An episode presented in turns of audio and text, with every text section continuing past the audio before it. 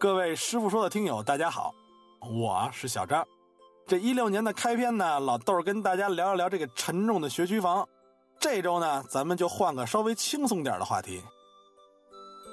话说这寒假跟春节马上就要来了，如何让孩子们过上一个丰富多彩的假期呢？想必已经成为了各个家长们现在的首要任务了。假期里这走亲访友可谓是必不可少的。不过，要是赶上个大冷天儿或是雾霾天儿窝在家里陪着孩子们看上一部温暖的电影呢，其实也是一个非常好的选择。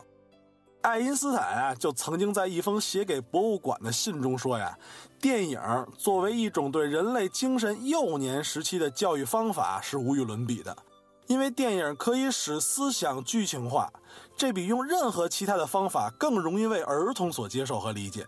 所以说呢，和孩子们一起看电影不但是一种有效的教育方式，同时呢，还能和孩子们一起度过一段美好的时光，也为以后的生活呀添加一些共同的话题，以此呢来拉近父母跟孩子之间的关系。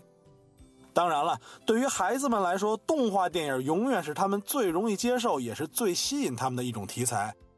单纯明快的情节，再加上夸张变化的形象，这些呀，都成为了孩子们童年离不开的伙伴。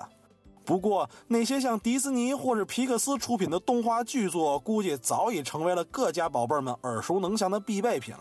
所以呢，今天小张同学呀，就特别为孩子们准备了十部相对比较冷门的动画电影。一来呢，丰富一下孩子们的假期生活；二来呢，也给孩子们换换口味，让他们可以体会一下不一样的精彩。那好，这闲篇呢就先扯这么多，下面呢我们就开始上干货，一一为大家介绍这十部非常适合孩子们看的，而又不太被人熟知的动画电影。那我们呢，就先从我们身边的日本动画电影说起。第一部啊，给大家推荐的叫做《合同之下》，这是一个关于友情与信任的故事。影片的编剧导演叫做袁慧一。这袁慧一虽然名字有些陌生，但要知道早年间他可是剧场版《蜡笔小新》的编剧和导演。这《合同之下》的故事呢，要从少年上原康一放学路上捡起的一块石头说起。谁都不会想到，康一把石头带回家用水一洗呢，里面竟跳出一只小河童来。况且这只小河童竟然会说人类的语言，几百年来呢，它一直被埋在地下。之后啊，康一很快就和他成为了好朋友，而其他家庭成员呢，也慢慢的接受了他。小河童就这样成为了上元一家的秘密。可是好景不长，小河童提出想回家和伙伴们在一起，康一啊就悄悄的把他带了出去。可这一出去不要紧，这个秘密呢就再也保不住了。各大媒体争相来到康一家里啊，希望看到这个宝贝。而小河童呢，为了摆脱让他害怕的人类呢，又该怎么做呢？他的命运又将如何发展呢？再多说剧透就有点多了。这部电影呢，改编自日本儿童文学名家木木正夫的《河童大骚动》《河童的惊奇之旅》等河童系列小说，并通过小河童跟主人公一家的故事来表现出现实社会种种的问题，以及对人间真情的美好向往。这第二部啊，跟大家分享的电影叫做《弗兰德斯的狗》，同样呢是来自于日本。影片呢改编自英国作家奥维达的同名小说，导演呢叫做黑田昌郎。故事啊要从19世纪的比利时法兰德斯说起。一天，一位修女造访了安德卫普镇的大教堂。这位修女仰望着鲁宾斯圣母升天的画作时，记忆一下就回到了二十年前。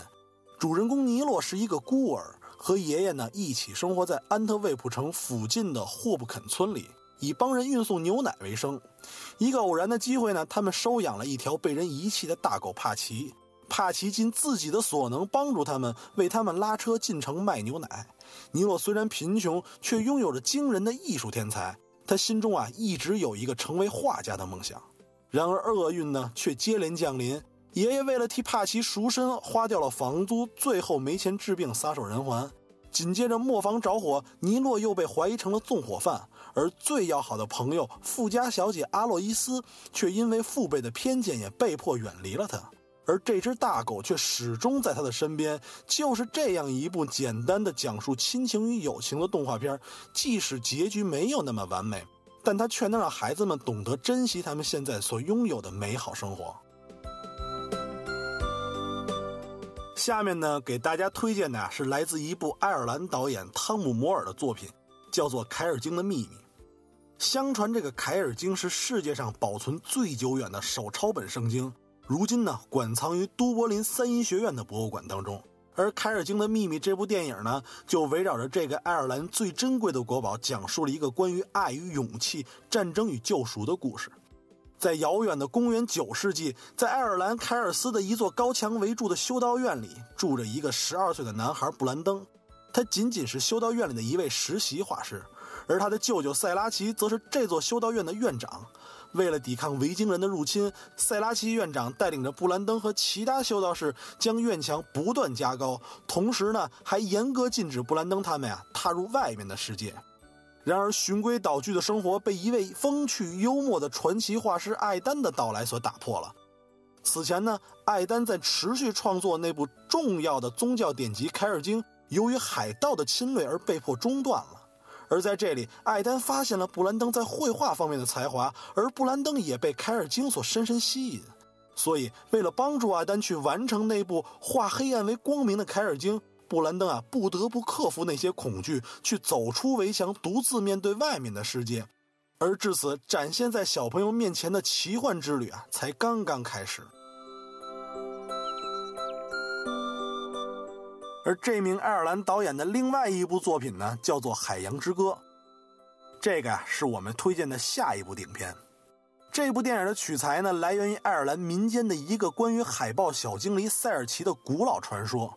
故事啊，开始于一个风景如画的海中小岛上，小男孩本和爸爸康纳以及怀有身孕的妈妈布罗娜一起度过了一个快乐而难忘的夜晚。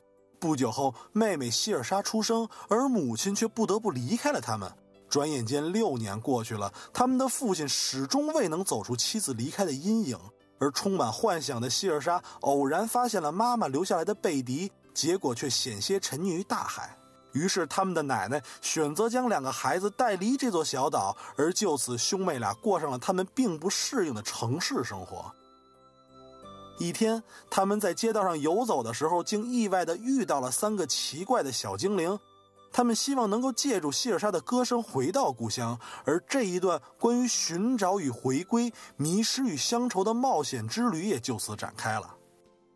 另外，还想跟大伙儿一起分享的是关于这部电影的原声音乐。影片中运用了大量的竖琴跟爱尔兰风笛这两种凯尔特音乐独有的乐器，使得影片将单纯、洁净并略带丝丝忧郁和感伤的情感得以完美的演绎。下面呢，还想跟大伙儿分享两部来自于法国的动画电影。先来说说第一部，叫做《克里蒂童话的小屋》。导演呢是一位不太出名的动画导演，叫做多米尼克·蒙费里。故事呢讲述了一个不到七岁的小男孩纳塔，由于自己一直不识字，有阅读障碍，所以他对姑妈遗留给他的藏书呢有些失望。而天资聪慧而又独立的姐姐安吉丽卡得知弟弟得到了这套藏书呢，则显得有些羡慕嫉妒恨。然而在一个夜晚降临的时候，书中的童话小精灵们纷纷现身。告诉娜塔，他们将面临永远消失的危险。或许就是因为弟弟娜塔相信这些童话，他才决定投身于这一场冒险，来拯救他的朋友和他们的故事。可对于不识字的娜塔来说，他该如何突破自己的阅读障碍，又该如何拯救这些童话人物呢？答案呀，还是让孩子们从影片里去找吧。说到这里呢，还想跟大家分享一个花絮：当影片结束的时候。缓缓上升的字幕当中，赫然出现了导演杨志明的英文字样。原来，我们中国的动画导演杨志明不但参与了影片的前期制作，还为影片一千五百多个镜头贡献了近十二米高的手稿。但是，由于当时并不了解欧洲的动画市场，并且该片的投入要近三百万欧元，所以杨志明团队呢，最终放弃了分票房的合作方式，仅仅啊收取了几十万欧元的制作费。结果这一千万欧元的票房分成啊，也就打了水漂。但是不管怎么样，首映结束后那足足五分钟的掌声啊，还是让所有观看过这部电影的人都知道，影片中依然包含着一股不可忽视的中国力量。那接下来呢，再跟大家聊聊这第二部法国电影，叫做《艾特熊和塞纳鼠》，是由三名导演啊共同合作完成的。影片呢改编自比利时作家加贝利·文生创作的同名系列绘本，是一个典型的关于友情的治愈系的动画电影。故事讲述的是啊，一只从小生活在孤儿院的小老鼠塞纳，几经波折之后，终于从地下鼠王国逃出来了。可是当他跌跌撞撞地来到熊的王国时呢，却一路受尽了鄙视和白眼儿。疲惫的小塞纳沉沉地睡在了垃圾桶里。然而一觉惊醒之后，发现一只体型硕大的大熊正要把它当做晚餐。不过经过这场风波之后呢，两个人不但就此相识，还很快成为了朋友。原来，这位名叫艾特的熊先生呢，是名街头的音乐家兼马戏团演员。多才多艺的艾特呢，还从事过很多职业，可依然觉得不被身边的朋友所接受。不过，热情的艾特依然带着塞纳到家里住，他们彼此相互扶持、相互理解、相互鼓励、帮助，一份看似不可能发生在两个世界间的友谊呢。不仅呢正在挑战着现有的秩序和规则，也慢慢的变得越来越深厚坚实。影片当中虽然展现了熊国与蜀国的种种隔阂，但这两只小动物间所展示的信任与温情呢，却成为了扯下那不平等跟不自由旗帜的最好的武器。其实要说到这动画电影，不提到美国也确实是有点说不过去。不过要知道，美国不光有迪士尼跟皮克斯，所以呢，我们就特别选出这两部非著名的动画分享给大家，也算是对美国动画大片的一个补充吧。那么，先来聊聊这第一部由梦工厂出品、凯利·阿斯伯瑞、罗纳·库克联合导演的《小马王》。故事讲述了在广袤的美国西部地区，野马史比瑞特和他的群族过着平静的生活。然而，当史比瑞特第一次见到人类时，他就被抓去，被训练成了战马。幸好，善良的印第安小孩小西将史比瑞特从训练营里救了出来，并带他回到了自己的部落。在小西的部落里，史比瑞特遇上了斑纹木马小雨。然而，这一次，史比瑞特对回家乡还是留下来感到了难以抉择，因为他深深地爱上了小雨。而这时，小西也察觉到这两匹马之间的爱情。他决定让他们一起回到史比瑞特的家乡。当史比瑞特刚刚依依不舍地和小西告别之后，小西的部落就遭受到了骑兵的袭击。而史比瑞特跟小雨决定马上回去救小西。可是慌乱之下，小雨替小西挡了一枪，而史比瑞特也重新被抓。又是一部关于勇气与自由的电影。虽然是动画题材，但是里面的马就是马，它并不会说话，并且对白呢也极少。仅仅通过马的神情、简单的旁白和适时的音乐，以及完美的将二 D 与三 D 技术相结合，依然完整的展现出了主人公丰富的内心世界以及与外面世界的完美交流。再来跟大家聊聊这第二部，由华纳兄弟出品、布拉德伯德导演的《钢铁巨人》。电影改编自英国诗人、儿童文学家泰德·休斯在1968年发表的同名童话小说。故事发生在1957年，那一年美国有太多忧虑的事情，摇滚、电视、炸弹威胁等等。尤其是在10月4日这一天，苏联成功的将第一颗人造卫星送入轨道。至此，空间技术竞争开始公开进行，冷战也越来越激烈，人们开始对什么都不相信，甚至包括他们的邻居跟朋友。在缅因州的小镇洛克威尔，安妮修斯正在为他九岁的儿子霍加斯的午饭担忧。安妮靠维持一家当地的酒馆来抚养着霍加斯，而霍加斯呢，则是一个精灵古怪、爱幻想的小朋友。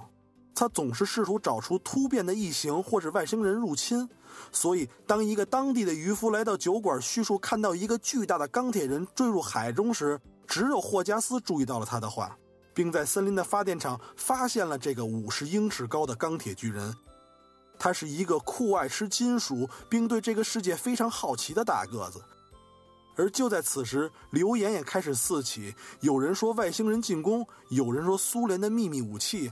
洛克威尔的平静被打破了，政府派来了专员肯特去追查巨人的下落，甚至不惜动用大量的军队。而作为最先接触巨人的人，霍加斯和他的好朋友迪恩则把巨人藏在了迪恩的旧车厂里。这样一部讲述铁皮温情的电影，据说在当年公映时票房极其惨淡，甚至连预算的一半都没有收回。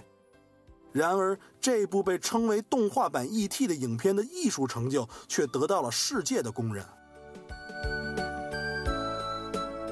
说完以上这八部动画电影呢，最后还想跟大家分享两部比较特别的电影，分别叫做《男孩与世界》跟《昆虫总动员》。说它们特别呢，主要是因为这两部电影呢，全片都基本没有什么对白。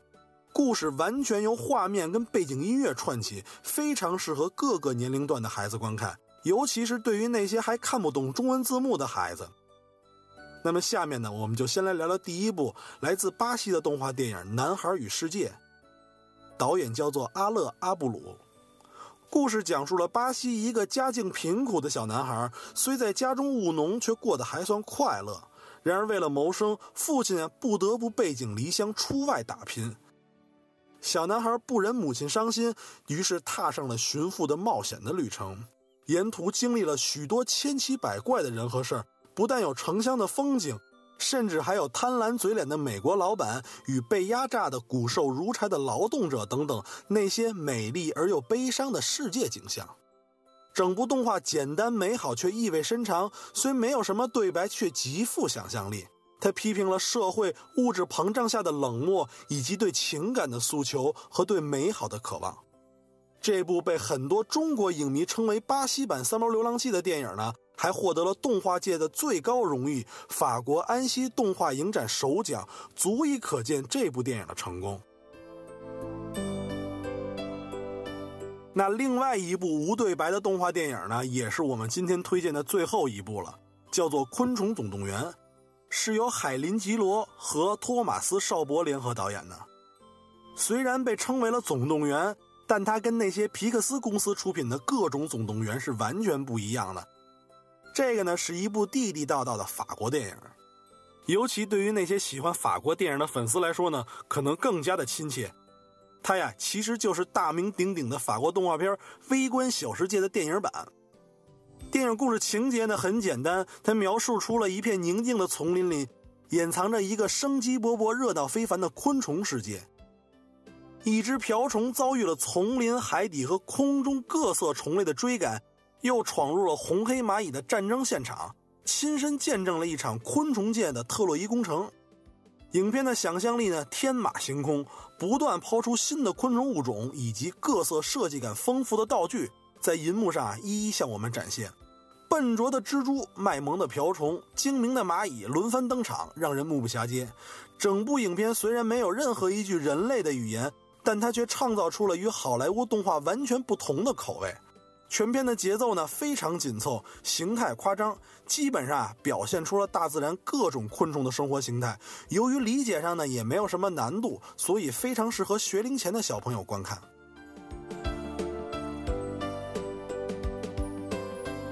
好了，这十部适合给孩子们看的冷门动画电影呢，已经给大家都介绍完了。节目结束之前，还想跟大家说一句的就是，我们啊非常愿意看到大家能够坐下来陪着孩子们一起欣赏这些电影，给他们讲讲里面他们可能不太懂的故事情节，陪他们一起体会一下其中的喜怒哀乐。相信啊，这些都会成为一段非常美好的经历。我们衷心的希望本期节目呢，能对各位爸爸妈妈们呀，能有一些实质性的帮助。更希望这些动画电影呢，都能让孩子们所喜欢。